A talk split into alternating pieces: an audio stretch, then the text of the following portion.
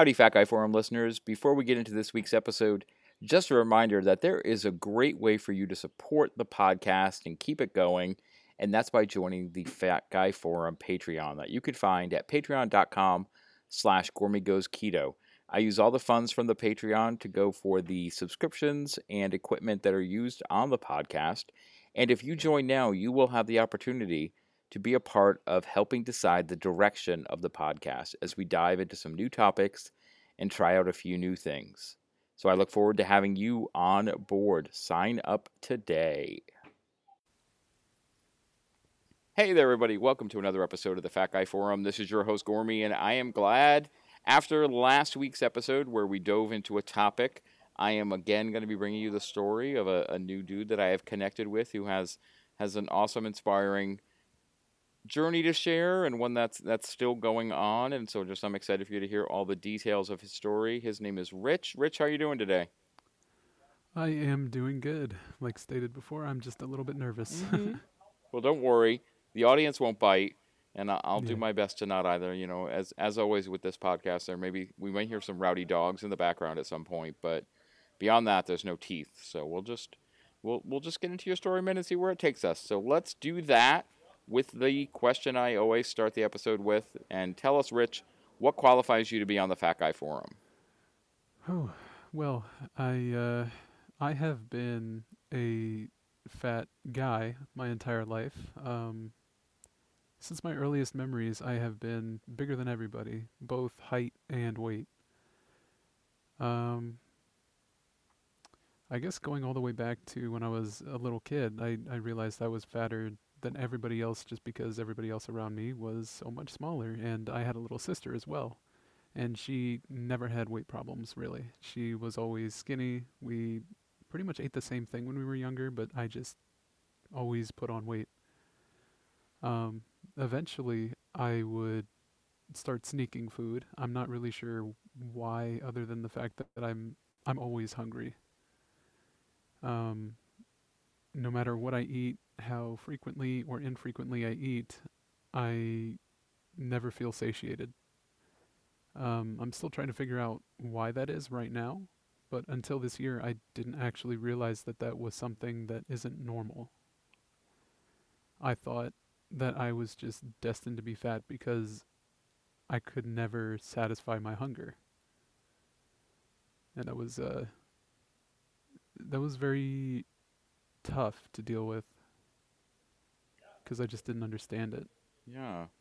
And so what was that like, you know, what was it like as you were, you know, as you went through school and, and grew up kind of starting to have these realizations that you were bigger than everyone else? And I, I know one of the things you shared with me before we started recording in your notes was, you know, that you were always pretty active. Yeah, um my favorite sport is basketball. I loved playing basketball. Um every single year since I was about 6, I was on a recreational team or uh I never tried out for a school team because I was just I was not in shape for it. um, I I felt like I always was very competitive. I always wanted to be the best. I always you know I learned all the cool little tricks and everything. Um, I was always running around with everybody else, and when it came time for lunch, I would pop out my my lunch and I would have the same thing as everybody else. So I never really understood why I was so much bigger. Um, there could have been some hormone issue that I just never knew about, but no tests ever ever pulled anything up other than slightly elevated blood sugar. Um, but going through all that, I was I was surprised because I played a little bit of hockey, a little bit of basketball, um, baseball, soccer, like all year round. I was playing something.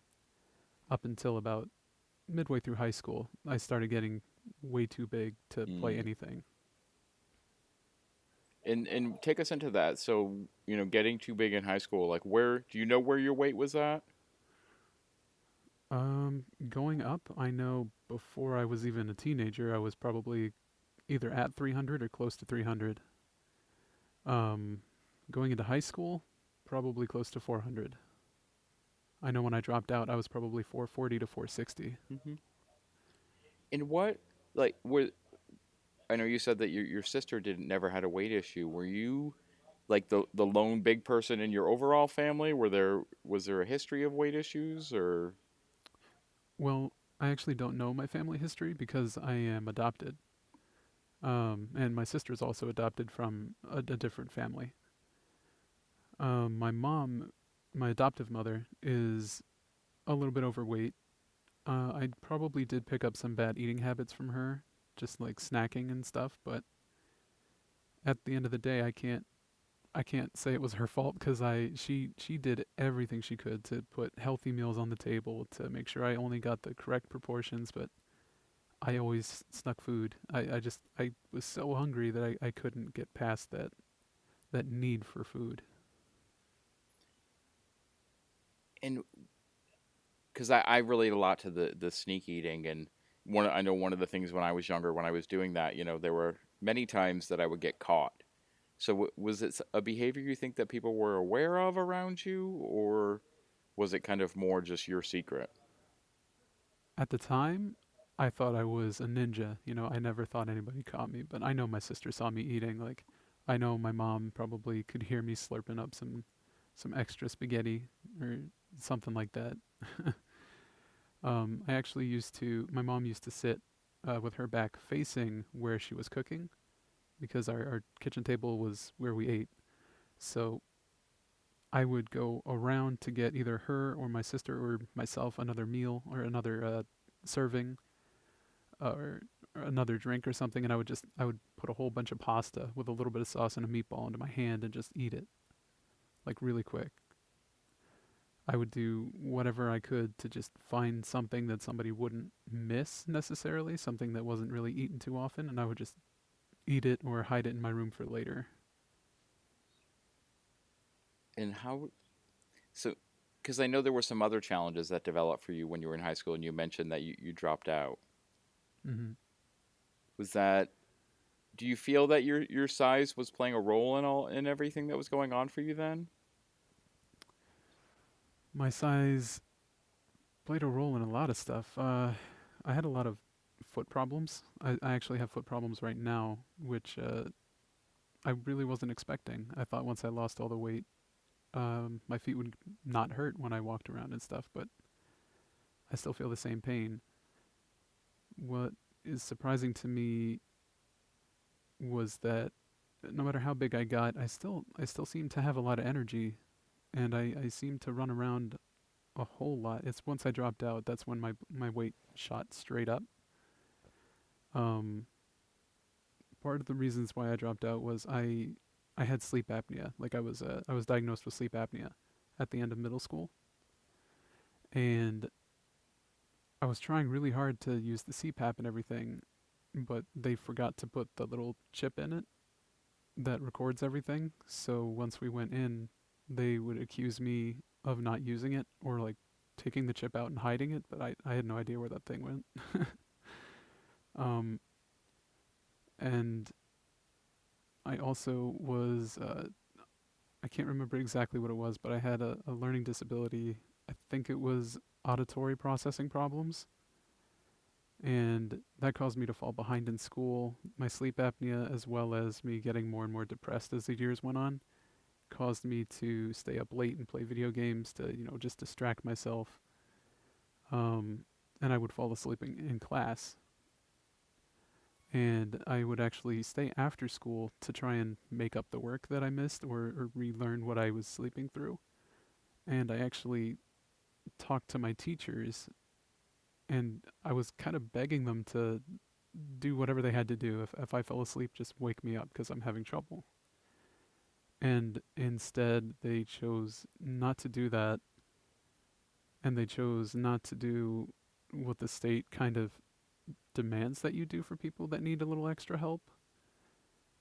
And I would go home and I would find uh, the answering machine. I would find a, a message on my answer, answering machine saying that they marked me absent even while I was going to school, trying to do my homework, and staying after school to make things up. So that was that hit really hard. That that made me think that I had no worth, and it did not matter how hard I tried. Yeah, I mean, that naturally sounds like it would be a frustrating situation where you you feel like you're doing your best to keep your head above water and the people that are supposed to be the ones kind of reaching out uh, were not offering the support that you needed.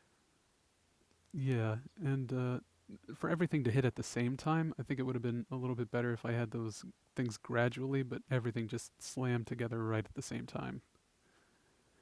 And my mom had just learned that, you know, that I had sleep apnea and that I had a learning disability, and, you know, it, it was finally dawning on her why I had so much trouble. But before then, there was always all that, like, you know, parents are concerned why you're not doing well, and they, they don't know you're having trouble, so they, they think you're just slacking off. So I always struggled with that too. I always had such high expectations of myself, and I hated letting people down. I hated letting my mom down. So, I with all the continued failures, I I didn't know how to cope with it. So my mom brought me to a therapist, and I told him everything that was going on. I pretty much spilled my guts, and then I never went back again because he, like, verbatim just said, So it sounds to me like you're mad at the world. Like, one of the most, like, stereotypical things you would, like, the, the actual stereotype, not what, not what a real therapist would ever say, but something that almost sounds like a TV show answer. And I was so furious. And then he went out and he told my mom that. And then my mom thought that I was just rebelling so I, I had no idea where to go from there. So I, uh, I, I ended up stopping going to school after I kept coming home to the same message on my answering machine. And um, I would hide in the basement and just text my mom like made it on the bus, you know. And uh, I, I remember one time my sister actually went down and found me there because she she had assumed that I stopped going. And so I just had to beg her to go to school, and then I would make my way there later. And I, I didn't. Yeah. oh, yeah. And where? So where did this bring you to, man? Like, what happened after you left school? Well, after I dropped out, um, I asked my mom if we could do some online schooling, like if I could look up. Um, I think it was called K through 12 or something like that and I, I tried for quite a few. I think it was about four or five years. I kept trying to take the course, trying to do all the work that I could, but there wasn't there wasn't enough to keep me accountable with it, I guess. And then as well, the uh, the teacher or tutor or whatever they're called that is supposed to help you through the work, um, they were very old school, like strict teachers. Like they show you, and then you just you have to know how to do it they didn't like repeating themselves or anything. So it was it was really hard for me with with my learning disability. So I just I kept failing over and over, and uh, that kept making my mom furious. You know, because I was. For me, the reason was because I was wasting money, but I know for her it was because she expected and knew that I could do better. I just I didn't know how to get there. So, just I felt so bad about letting my mom down and, and wasting time and money and just like I didn't know what to do. So eventually I stopped doing that as well. And then I spent a long time just hiding in my room, just watching watching TV, listening to music, playing video games, like wasting time. Like there was a, a long time where I, I just I did not want to exist anymore. But I didn't know what to do because I, I didn't want to I didn't want to die. Um, I think I did actually want to die for a little while there, to be completely honest. But I was never um, weak or strong enough. I'm I'm not sure however people look at it to do anything about it because I knew that would kill my mom. That it would just like destroy her, and it and that would be another form of letting her down so I, I was just really stuck in this constant cycle of like try and fail and just endless like depression cycling over and over and over. And in the whole meantime, I, I still had this issue that I can't be satiated. So I was just starved, like absolutely starved. So I, I ate everything that I could get my hands on. I tried chewing gum to like distract myself, but That that didn't do anything. I would I just ate as soon as the gum lost its flavor. I wasn't really sure what I should do or what I could do.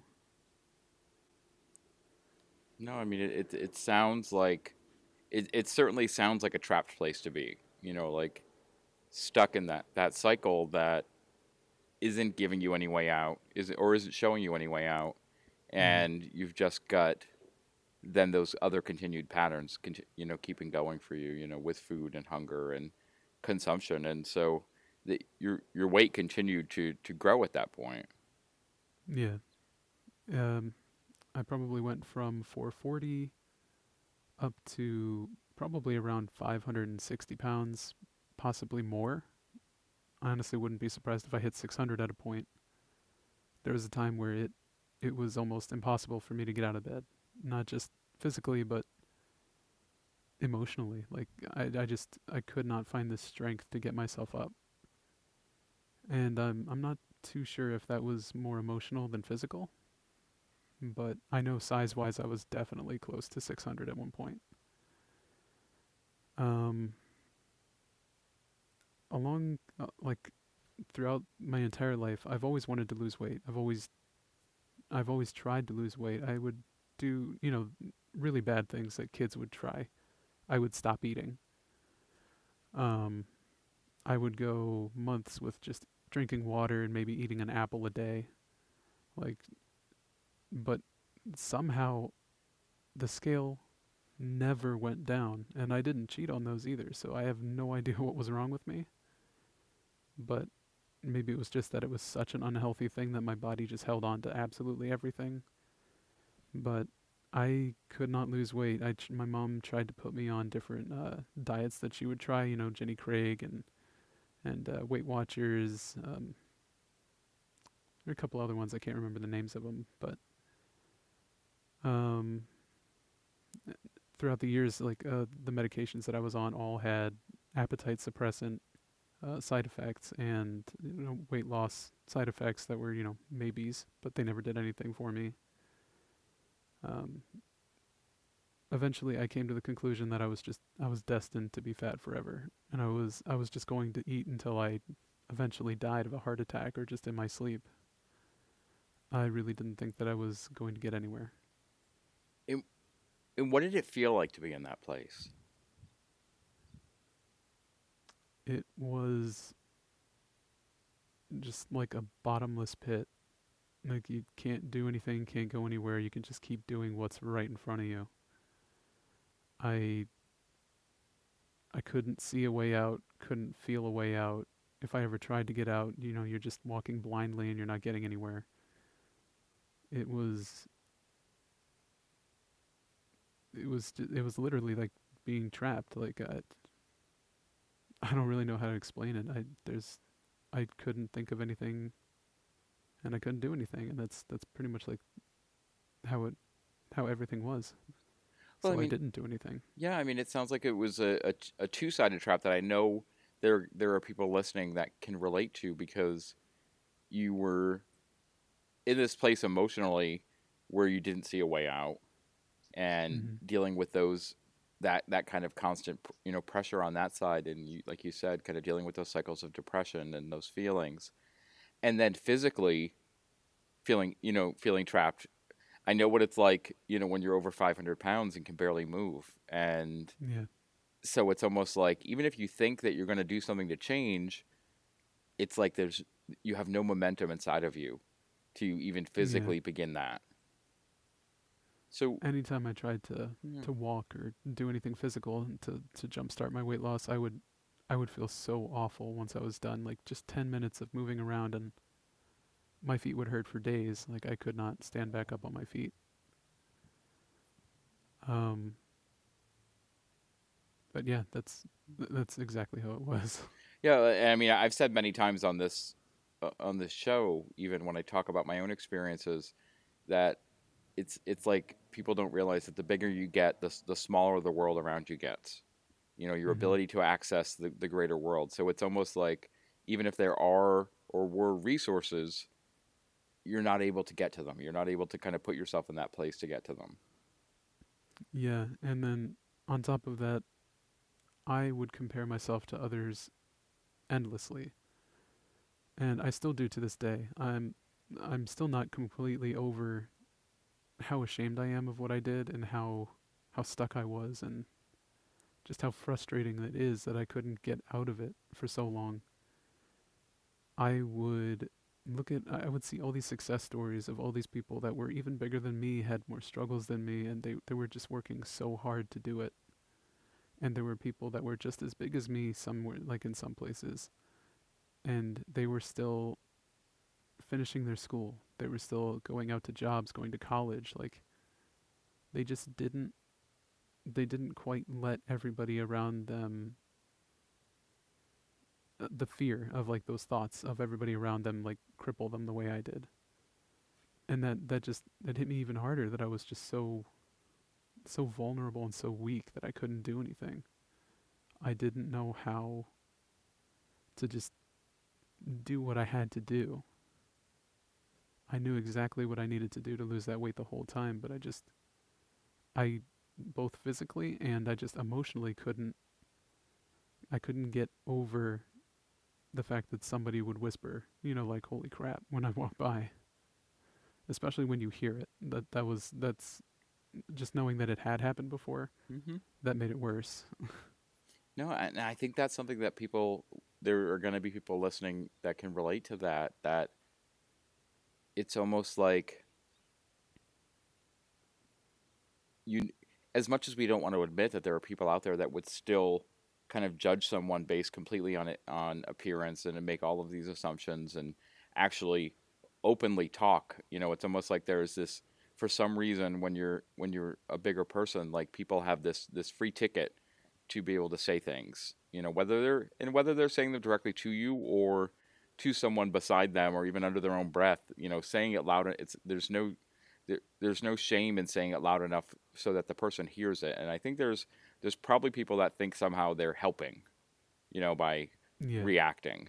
But obviously, yeah. the the reaction it causes is completely different. Like I, I, I've heard countless stories, you know, even just through Instagram and other people I've connected with of people that reach that point where they're like, physically going out was so painful, and then the emotional side of going out and being treated like a spectacle, it just became easier to not go out.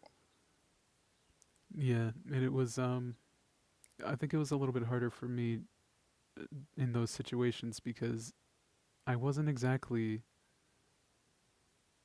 ashamed for myself. I was ashamed for my family. I I was terrified of people thinking that my mom did this to me, that my family, like uh, uh some some bad situation, did this to me. Like this was entirely my choice, on top of emotional things that I couldn't get over. So I got to the point where going even going to the grocery store was too frightening for me. If anybody saw me get back to the car, you know, what if they took a picture? What if that that picture had, you know, my mom's license plate or even my mom's face in it? You know, it was it was none of anybody's business like what my family life was like, especially if they were just not even going to ask and just assume it was her fault. So uh, that fear as well and the shame it would bring upon my family caused me to completely withdraw from the world. And what? Because that's not the end of your story. No. You know, uh, which, thankful, thank goodness, that's not the end of your story. Uh, even being in that place of hopelessness and feeling trapped, you eventually found a spark of hope. Like, how did that happen for you? Like, take us into what what did eventually kind of get things started for you. Well, I have I felt that spark like I can't even tell you probably hundreds of times. And it always had me try and fail, but I, I somewhere deep down I knew I had to keep trying. I just it, it took me a long time to get there each time. And this last time, it, there was a, a video on a guy by the handle of Weddy B um, on the the bodybuilding.com forums, yeah, he he um I don't know if you're familiar with it, but he basically, yeah, he posted a, a picture of himself and said, you know, like, make jokes of me, like, make fun of me. And it kind of, the way he was so depressed and the way he hated himself, the way he, he had those, you know, very negative, almost suicidal and sometimes suicidal thoughts. I felt so connected with him and then watching how years go by and he's working through all these these difficult processes of losing his weight because he had those medical issues as well and his uh his family's financial situation watching him struggle through all that and succeed and even still working on himself to this day it I finally saw a story that wasn't just from fat to to fit, you know what I mean? It wasn't just a linear line. I saw the whole story. I saw the struggle, I saw the how he went back and forth with his weight, and I watched how hard he had to work to get there. Uh, like I knew exactly how hard people work to do it, but I guess seeing it and seeing the struggle really it just really hit me how how spoiled I really was. How you know, my mom could have kicked me out at any time. She she did not have to support me. She didn't know how to talk to me anymore because it, it, caused endless fights because I was I was angry. I was I was so angry at myself, and I didn't know how to direct that or keep it under wraps. So I would just, you know, I I lashed out sometimes. I got very mad and I yelled at her, and you know she didn't deserve that. And the whole time all I wanted to do was go out, get a job, swallow my humility and just pay her back, show her that she wasn't wasting her time, that she didn't that she, it wasn't a waste to keep me around. And she never, you know, she never said or thought that at all. She never would. But I felt that way the entire time. Um, so seeing him struggle so hard and finally, you know, make huge progress, it made me start looking into uh, other YouTube channels and stuff. People who would just they weren't like um, I'm not really sure how to word it. They weren't buttering you up. They would just speak plainly, like um, obese to beast. I know you were you were on there. Um, Alan Roberts with Every Damn Day Fitness and Papa Swolio. Like just telling it how it is. That's that's how I always liked it. That I I never liked the whole, you know, emotions and motivation and stuff because I I personally don't know if I've ever been moved by motivation. Like I I feel motivated, but it doesn't necessarily mean that I'm going to do anything. And that always, you know, that that kind of complicated things too. Because sometimes I was in the mood, but I just couldn't get myself to do it. So I watched a whole bunch of videos by them, and um, I realized, I think it was from Alan Roberts, I realized that soda, soda was definitely one of the things that was keeping me feeling like utter crap. And it was, uh, it was my weakness. Like soda, I was probably drinking like five to seven liters a day of Diet Coke. Like it was, it was a lot. So I cut out soda from day one.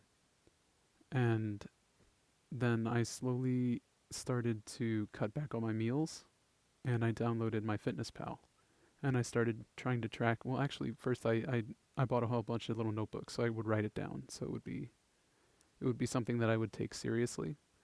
And then eventually I downloaded MyFitnessPal. I think it was about a month later. Um and I just kept cutting the calories back while I watched these videos and I did more research on like healthy and clean eating and you know there's there's so much conflicting information that I I kept doing the wrong thing and I, I actually got sick once because I ate way too much spinach. I replaced almost all greens with spinach, so I got really sick off that. Um, so then I, I you know looked into more balancing and eventually I got here and um it's it's just such a long journey and I was never brave enough to like speak out or or reach out for help directly, but I I think I I kind of needed to do it myself and figure at least part way Otherwise, it would just feel like somebody else was doing it for me. And I know my personality, I would let them.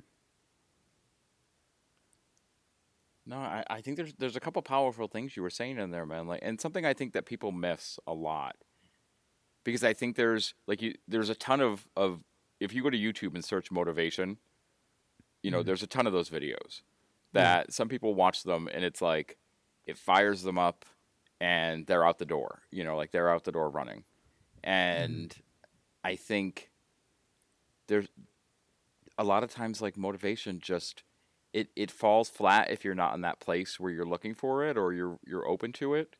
Um, Yeah. and I think it's it just a temporary high. yeah. And and that's the thing. That's the other thing too. Is like I like you were saying, I kept feeling that spark of hope many many times. Like Mhm. it's easy to feel that spark.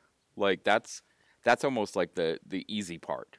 You know, to be like, okay, I'm going to do this. Like get into that place of I'm going to do this, and then you start doing it and realize that the the spark fades because the reality of the challenge in front of you starts to coalesce. You know, and starts to become more visible, and it's not like you're trying to lose you know 10 pounds to go to someone's wedding in four weeks you know you're not just Mhm.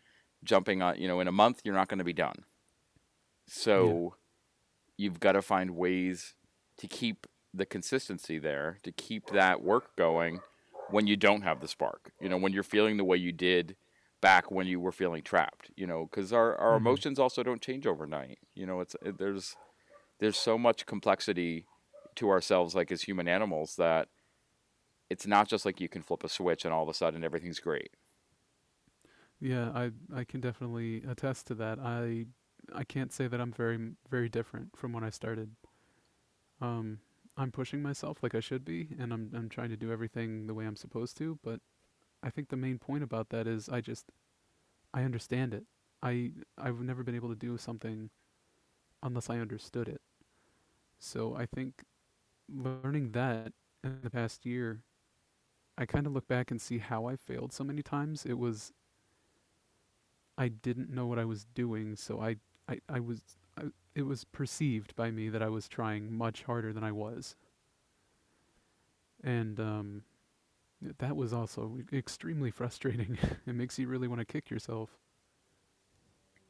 Oh, I, I think for sure. Like that's, and it's funny. I, I, I chuckle a little bit on the inside when you're saying that because, you know, I work as as a coach with people now, and I have conversations where someone's saying to me, you know, I'm doing everything. I'm doing all this work. I'm do- I'm working so hard, and I'm doing all of this, and I have to walk that line between saying, yeah, you know, validate what they're doing, but Yeah, also say, there's a number of things that you're not doing. Yeah, And- it's because I was doing everything that I knew about, but there there was so much more I didn't know, and I guess it was too much of a hassle to learn it. So what happened, you know, as as you started getting into it? Like what has where Well, I what, let's talk about progress and kind of like what's been Yeah. going on for you. Well, um, when I started out, I I I just cut out soda, and then I started cutting down on calories. I I pretty much ate half of what I was eating.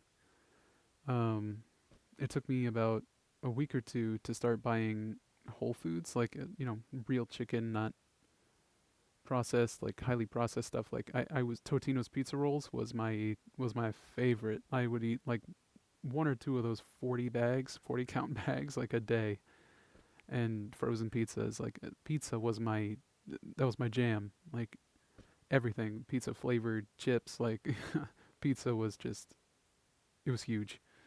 Actually, um, in high school, when I was skipping, I I would actually order about four to six pizzas a week and just eat those. Not even a week. I can't even. That that's not. It was probably like twice a week. And I would just eat those until I was sick, and then you know, either throw up or let the let it pass and then keep eating. And um, that that was all part of my my hunger issues. Um, while I was cutting back on everything, I I kept looking up different recipes, things that looked like it, I would eat it, something I knew I wouldn't hate. Because I know if if it tasted bad, I was not going to eat it.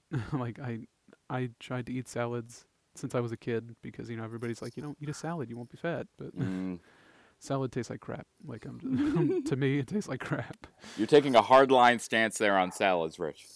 it's just it's just for me. Like, Mhm. it's it's just the the earthy bitter, bitterness. It's not it's not my cup of tea. Oh yeah. I don't like tea either. I'll, I'll put that out there. so there were- there were a lot of struggles finding something to replace soda with. Um, I've never been good at drinking. I'm still terrible at drinking enough water throughout the day. Uh, I eventually found Diet Raspberry Snapple. That is now my drink of choice, and it's uh, it's a low calorie, doesn't have too much caffeine. I have like one or two a day and then I try and balance the rest out with water. Um, and while I was cutting down on all that and finding my, my little new favorite foods and stuff like that, I wanted to lose some weight before I started to try and walk because walking was way too difficult for me. Um, I tried to hit the stairs a lot more often. I tried to I tried to go use the second floor uh, bathroom instead of the first floor. I did everything I could just to get a couple more steps in because uh, I actually moved to the basement when I was in middle school just because it was cooler down here and honestly my room it it was at the end of the ductwork so it was really hot during the summer and really cold during the winter. So I just decided to come down here and just bring extra blankets. And eventually the couch turned into a, a bed. My mom got me a bed down here because she just she knew I was more comfortable. Um, eventually, after about 50 pounds down, I started to walk laps in my backyard. I started out just doing like 10 laps back and forth, um, or until my feet started to hurt too much, and then I would sit down, see if I could push out another couple laps. Uh, I always brought a, a little Gatorade Zero with me or, or a, a bottle of water and I would just keep walking because I knew I needed to build up stamina before I ever picked up a weight or something. I tried to work out in high school and um, hit the leg press, and it wasn't that difficult, but I was not used to it. I probably wasn't breathing correctly, and I, I almost like passed out once I stood back up. I let the adrenaline get to me. I was, you know, trying to look like a strong guy, not just a fat guy. so I, I went a little too hard, and I, I just face planted on the mat and that was really embarrassing. um, once winter rolled around, my we got hit with like really heavy snow. Um, and I wasn't able to walk, and also my dog pulled something in her leg. So I had to start walking her about four or five times a day. So that kind of replaced my walks, and especially in the snow, that was difficult. Uh, she would sprint if she was given the chance. So I had to walk her, or else she would destroy her leg. Um, so I've pretty much been doing that ever since winter, and then I want to say at the end or beginning of December, I uh, I reached out to Alan Roberts and I, I signed up for Everyday Damn Fitness, like for Damn Coaching, and he's been helping me get um, make sure that my nutrition is on track and make sure that I have good entry level like dumbbell workouts, and I've been doing those ever since then. Um, but one thing he tried to help me with is satiation or sati- satiety, whatever it is. Um, so that was really when I discovered that I had a, a hunger issue uh, because he tried me on carnivore, low carb, um, adding in a whole bunch of fibrous veggies, uh, try focusing you know, anyway, he, he tried all the, the different variations and whatever their their their names are for those diets and stuff. And nothing really seemed to help.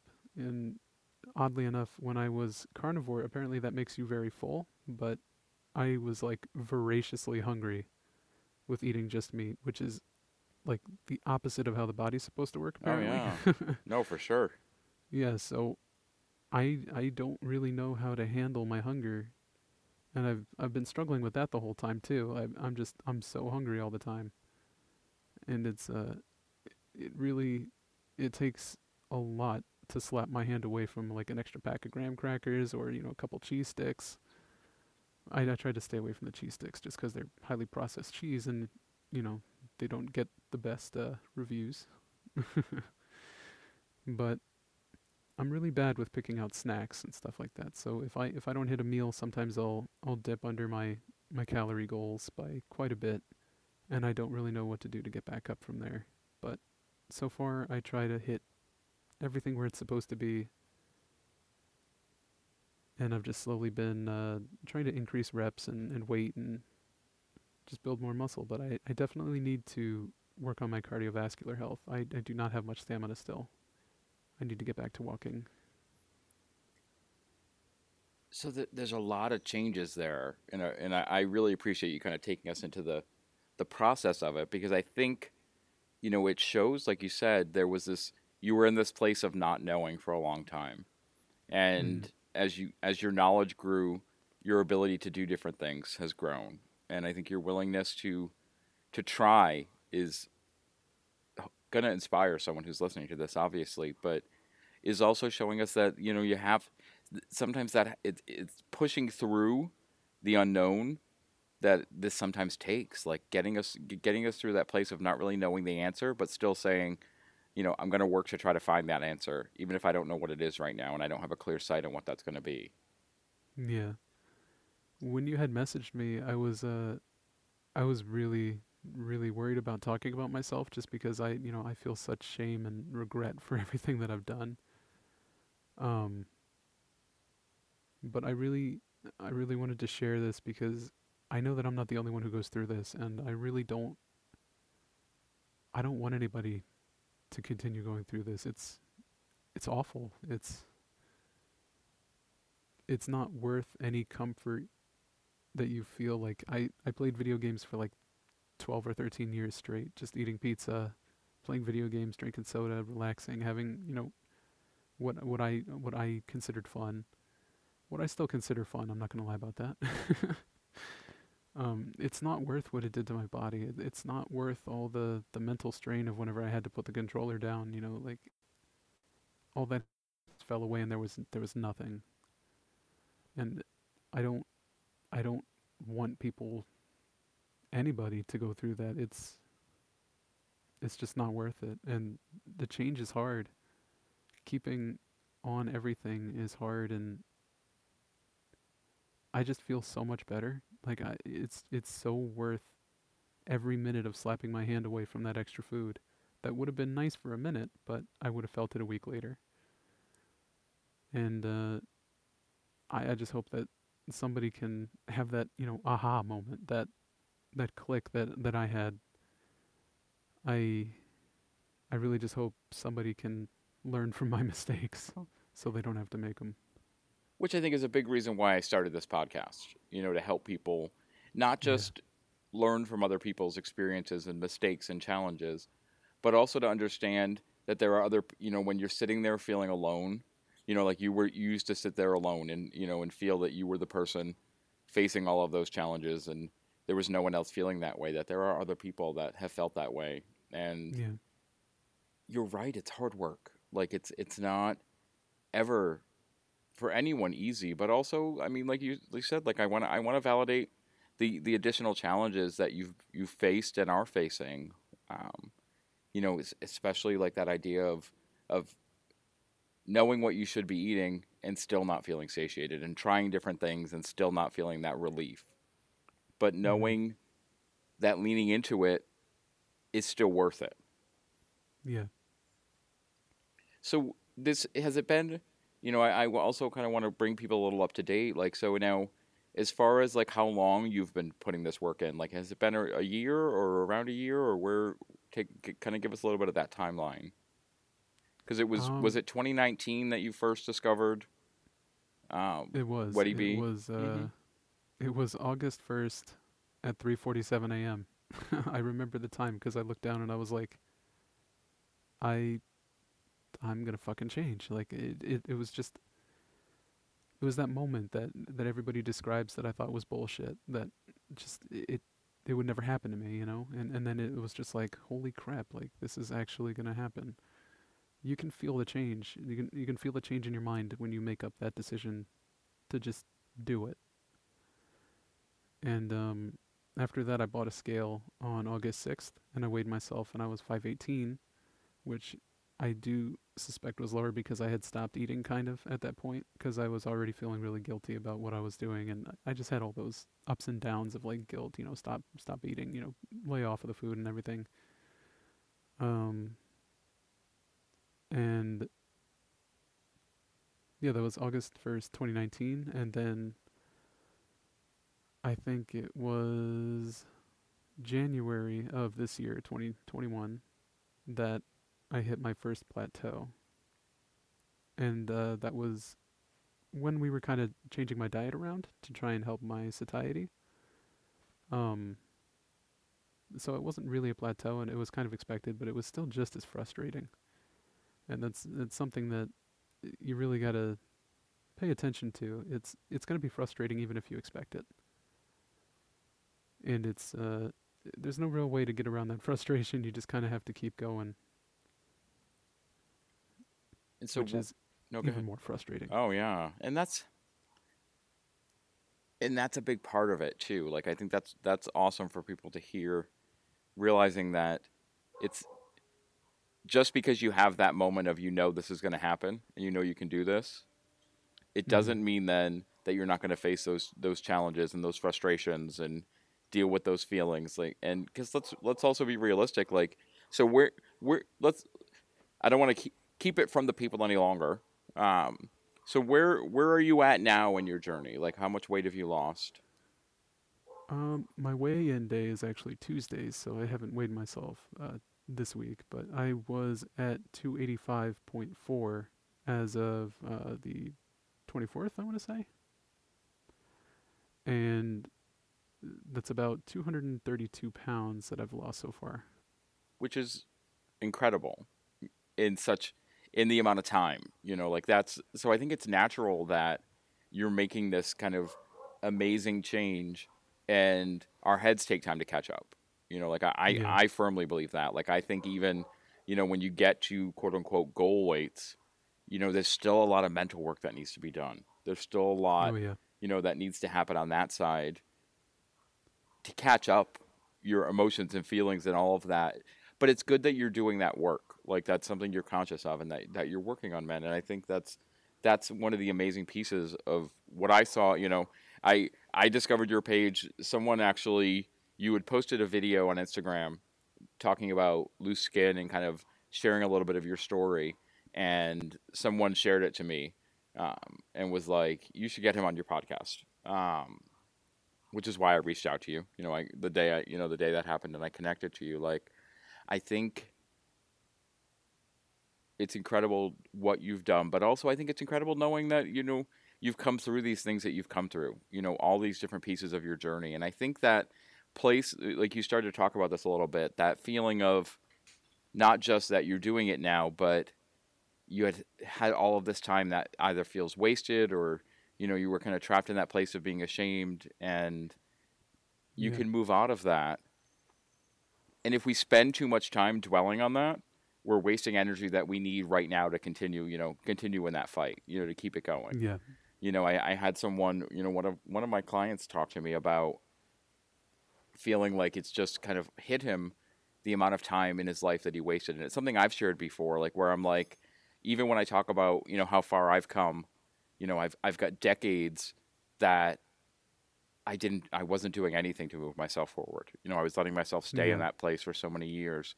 And it's easy to get trapped in letting that get overwhelming you know thinking about all of that.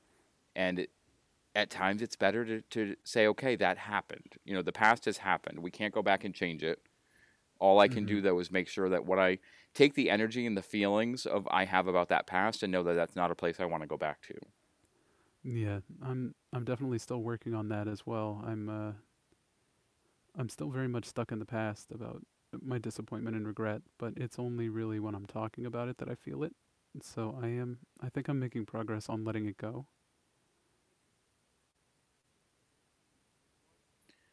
what do you think are the big things that you're focusing on right now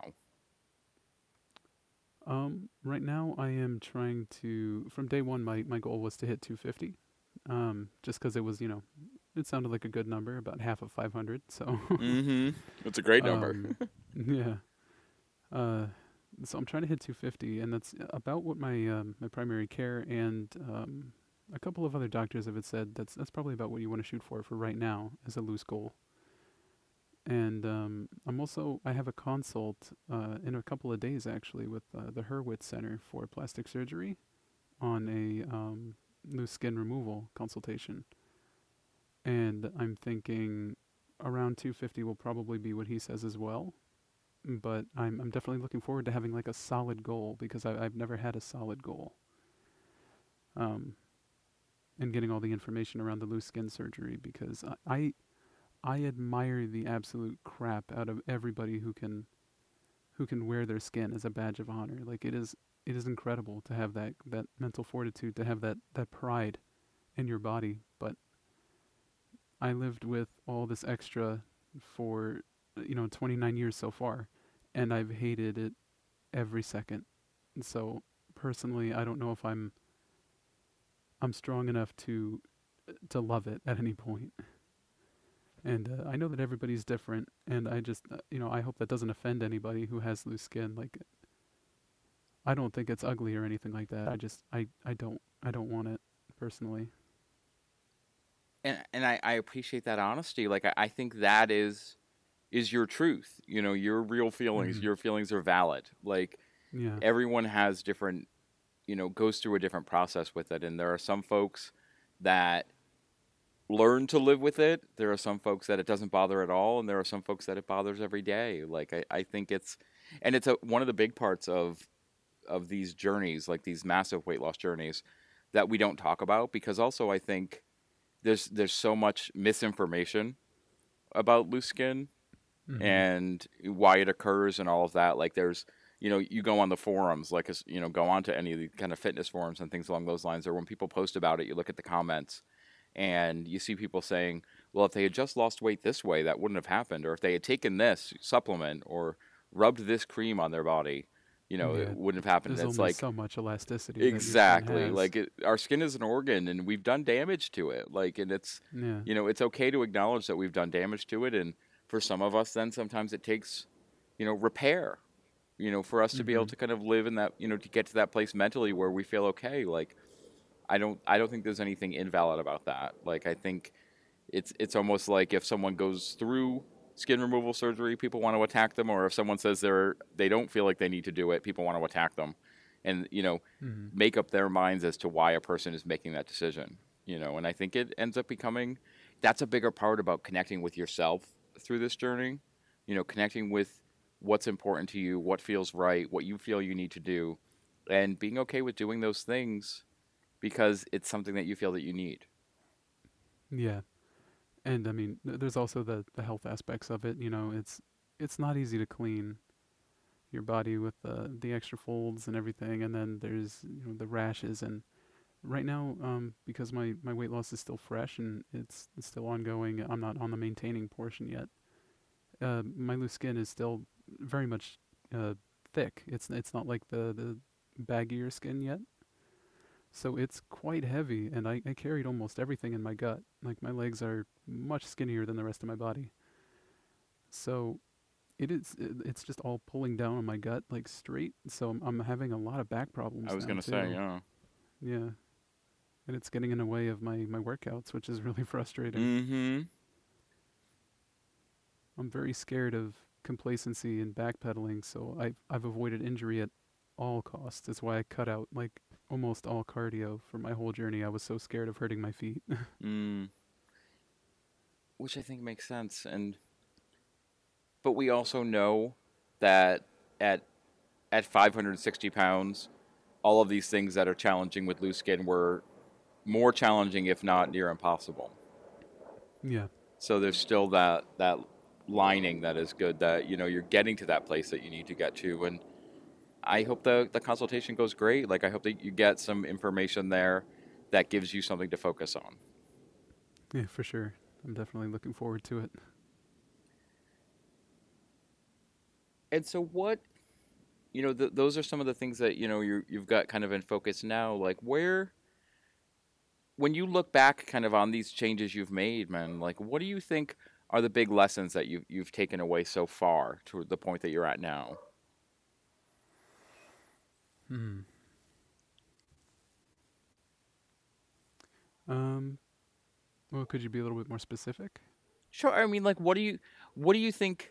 Because there was there were things going on for you emotionally and physically that were keeping you where you were at before, and Mhm. then you've now made some some drastic physical changes, and you've changed how you're approaching food, and you're you're also having to kind of look at handling emotions differently. And so, what are the? th- uh, Is there anything that you've learned about yourself having lost the weight that you've lost so far? Like things that you didn't realize, or you know, you're stronger in some areas than you thought, or you've there were things because you talked a lot about all the different kind of pieces you learned, the tools that you learned about that help you getting to where you're at now.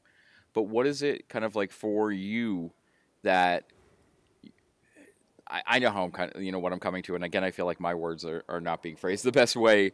But what do you think are the what do you think are the things that you know now that are going to help you keep from going back to that place you were in?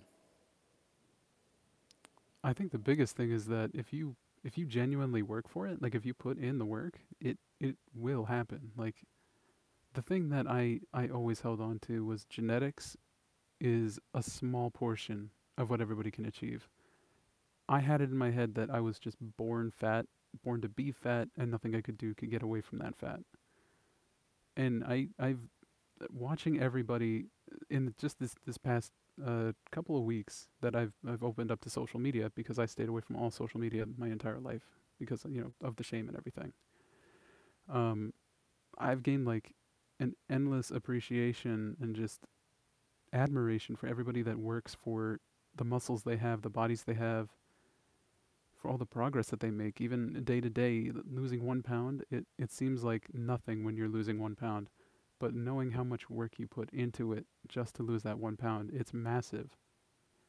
It's like I gained so much respect for everybody else instead of just pure, you know, anger and envy that I had before. And it, wasn't easy to you know, get over myself that way, but I I always knew it deep down, but I just understand it so much better now, especially seeing that I could do it. I from going unable to walk for more than two or three minutes to now I can walk anywhere. I could go. I just went to the grocery store earlier today, and I, I walked all around the store. I didn't have to wait for two people to pass me, so I can scoot through on my own, just barely fitting through the aisle. Like, it's it's still not quite dawned on me all the changes. Um, especially when I catch a glance of myself like in in the window or in a mirror or something. Sometimes I'm just like that's that's that's just not me. Like it's just the size difference alone. I've never been this shape before. Even though I, you know, I still see all the rolls that I always saw. They're just so much smaller and the rolls is really that's what kind of catches my eye every time to be honest. It's uh it's the same shape rolls. It's they're in the same places. It's just they're they're a little bit flatter now, so I, I have that appreciation, but it's still you know I'm trying to get over it. and and this might be a hard question, but maybe not a hard question, but something hard to you know kind of think about. But you talk about kind of what you've been able to kind of experience just even the past couple of weeks on social media and seeing what people have been through, and even Mhm. the the videos that helped kind of get you get started and those things that you've seen. Where you talked about admiration, you know, for knowing the work that people are putting in, because looking at the work that it's taking you, where do you do you feel you know are you starting to realize that there's something about what you're doing that you should feel admiration for Absolutely, but the thing with me is I'm I'm 200% harder on myself than I should be, and everybody already holds themselves like 100% to a higher standard than others. So uh, it's it's piled so high, and I'm I'm trying to get over that 29 years of just being like, you know, you just barely did it. Get over yourself, you know. Like that was my look. That was my outlook on anything that I achieved. Um, I, I, I definitely see all the work I put in, but I, when I look back, I, I feel like it was just easier than I think it was. sometimes. Like I I constantly belittle my own achievements. And that's something I'm really trying to stop doing, but it's it's so ingrained in me. But I I definitely do see it. which is great. And I think I understand some of those feelings. You know, I it's one of those things where a lot of times when I talk to people and they're like, you know, you've done this, this is fantastic. I'm like, well, I'm just doing what I should have been doing. You know, like I'm not, you know, what I was doing before should have I, I should be more upset about what I did before. yeah, And is and my inner monologue. yeah, and and more of, and like what I'm doing now, it's not miraculous because I'm I'm living life the way I should have been living life. And so Yeah, I, I do think a lot of people live. yeah, and it's hard to understand. You know, it's sometimes hard, especially when you get into it and you really kind of get into the routine of it, to then flex it back, flex back out from that, and realize the real change that you've made, and and give value to that. You know, and the impact that it's had. And so I under I understand that kind of internal discussion of okay, yeah, this is great, but this is what I should have been doing. You know, I could have. Yeah, why did nothing like groundbreaking. This is Mhm. what everybody does. it's, right? it's just that that thought process I need to move away from. And I and I think I talk to people. You know, I talk to people all the time on Instagram and in different pl- on different channels. And you know, I, I say to someone, I'm like, wow, you know, you were physically active, you know, for you know. 25 days last month and your goal was to be physically active for half the month like that's awesome and they're like yeah but i just did what i was supposed to be doing like i'm not it's not amazing like it's not it's not earth shattering that you know i got up and took a walk you know for for 25 days and it's like well to the person that you were before you know because we're always the Yeah, same person Was. but think about that person getting up and doing these things you know think about when you were in that headspace like getting up and doing these things and you realize that the progress is is something to be proud of and it's not a because sometimes i think we we think about pride you know from the the perspective you know people will talk about pride as a sin and you know like being too proud proudful you know pride leads Mhm. to a fall. But i think there's something to be said to give value and acknowledge the work. You know you acknowledge that yeah that was hard work. Like if someone builds a house from the ground up we're we're going to say to them like wow that's that's incredible. You know you built that house with your hands. You know that's a that's something to be proud of. That's fantastic. And i think in a lot of ways that's what these journeys are about. It's about realizing that we're on the ground and that we're building this we're building our lives in ways that it is it's hard hard work Mm, Yeah. I think um, one of the things that kind of came uh, kept me dormant for all those years was that it really hurt hearing all the the stereotypes against you know fat people because they they really just they hit the nail on the head when it came to me. I am at my core lazy and a procrastinator. I don't want to get up. I want to play video games and eat pizza and, and drink soda all day. Although now I don't because I uh, I don't like the carbonation. It it feels and tastes so weird now, which is that was baffling to try a soda like just the other week, and I was like, wow, this tastes awful. Um, but it it just like it kept me so ashamed because like I I promised myself year after year that I wouldn't become that person, and it just you know it slowly drifted closer and closer until it just happened. But for me, I'm not sure if uh, if uh, it's common among those losing weight, but the the laziness or procrastination being like a core of yourself. But I was always so terrified that if I gave myself that break, if I celebrated for that day, I wouldn't be able to give it up. That I know that I would run with it. I know that I would I would feel that that just that lazy Sunday afternoon like bliss, you know what I mean? And then I, w- I just wouldn't be able to stop. So I, I try to hold myself back from feeling that, and I try to belittle my own mm-hmm. accomplishments. Well i think what it comes down to is finding new ways to celebrate. Yeah, you know finding ways because that's the, that's the thing that always gets me when someone celebrates weight loss by eating the way they used to eat. Yeah, and it's like well that put you that food and behavior kind of put you in the place that you were desperate to get out of.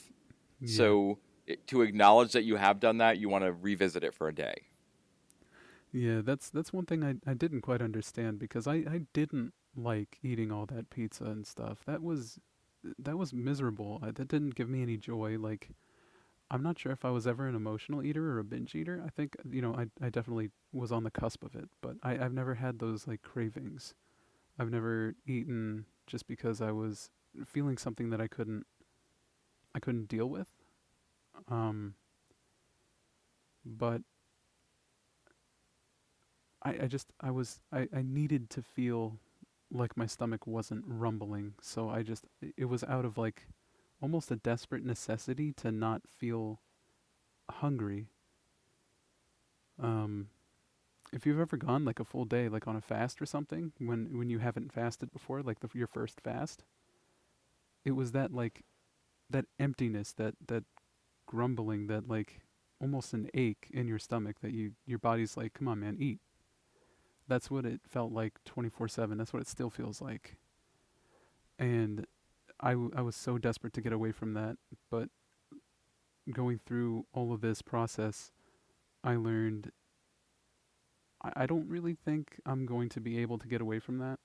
Maybe I will at some point, but as of right now, I, I have no idea what it could be. And, you know, I, I just had an endocrinology appointment and I have a blood test on the 9th. So I'll, we'll see what comes of that. Yeah. well, actually, I was going to ask. Like, that was going to be one of my next questions as you were talking about that. Like, if that was something Mhm. you were looking into, like seeing if there was another process driving it for you. Yeah, I uh, I talked to the endocrinologist about um, I think it was ghrelin and uh, leptin, and it seems like they're in the very early stages of research, so there's not really a test for any of those things yet.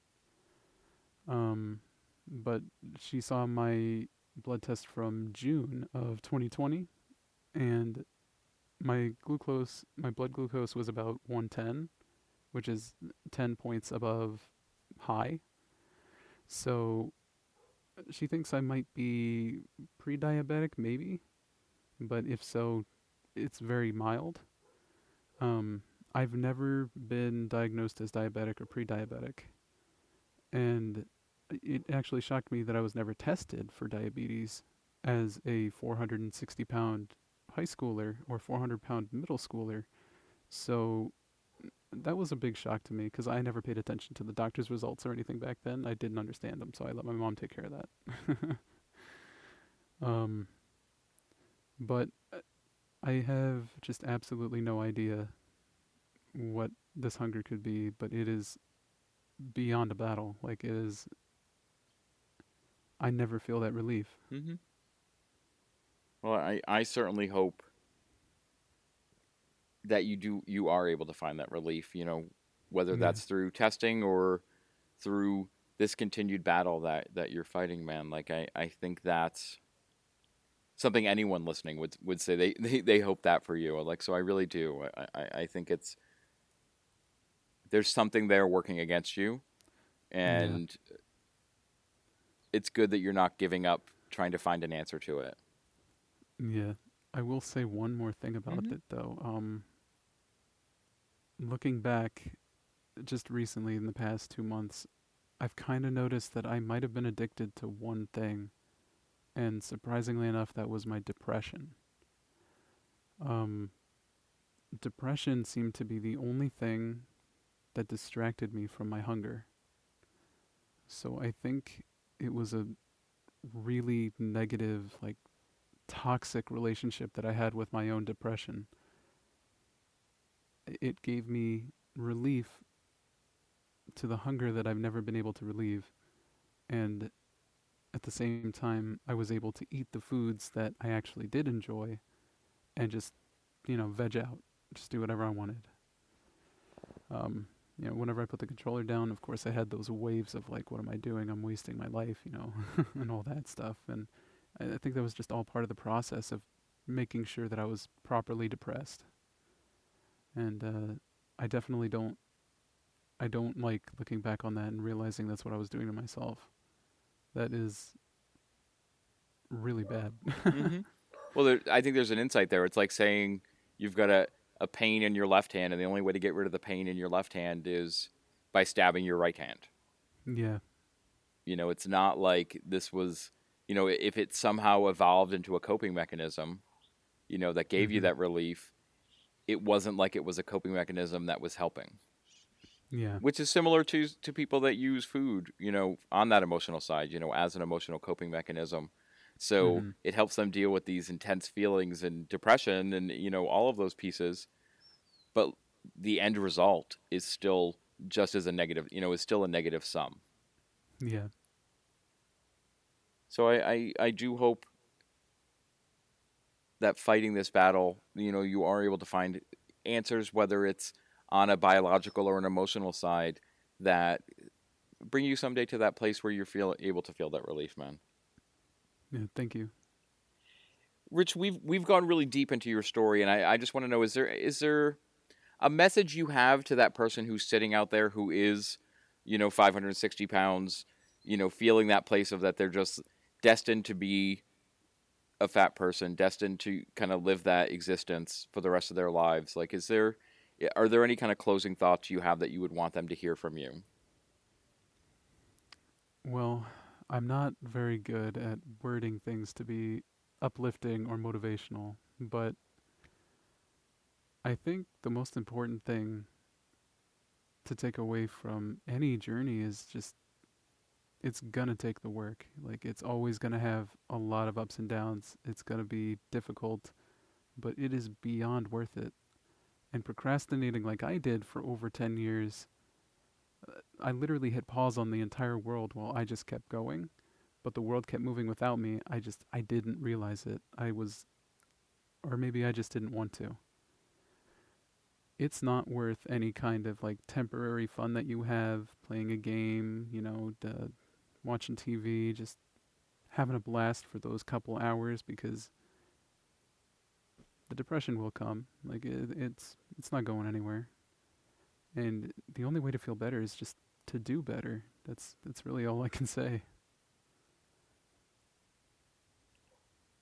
So, Rich, I want to say thank you for your your willingness to come on the show and share your story. And I know that we we talked about your nervousness going to this conversation, so I hope you're you're feeling like you made it through okay. Uh, if if anyone out there listening does want to connect with you now that you are in the social media space, where can they find you?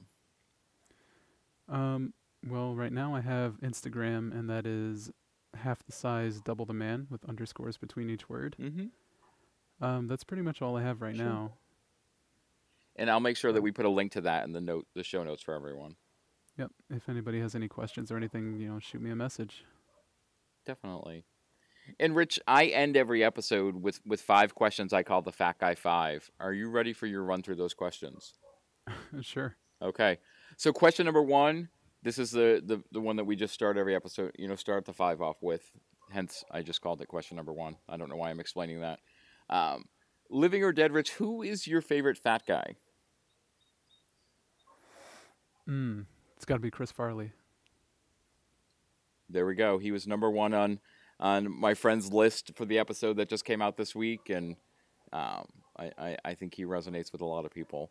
Question number two, Rich. What is one lesson that being a fat guy has taught you? Ooh.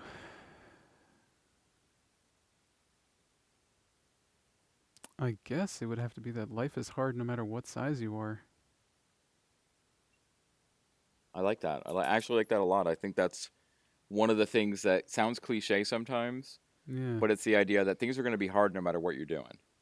yeah. And if you're doing, you know, if you're doing the hard work to help yourself live a longer, you know, more fulfilled life, active life, then let that be the hard. Yeah, and it's worth it. That's awesome. Question number three, Rich. So if someone out there listening hasn't gotten started yet and is looking to do one thing today to get themselves started, what would be the, the knowledge that you would impart to them? What is the one thing you would suggest they, they start doing? Look at the past week of what you've been eating or drinking. Find the one thing that you just absolutely need and try and either cut it out or cut back on it little by little.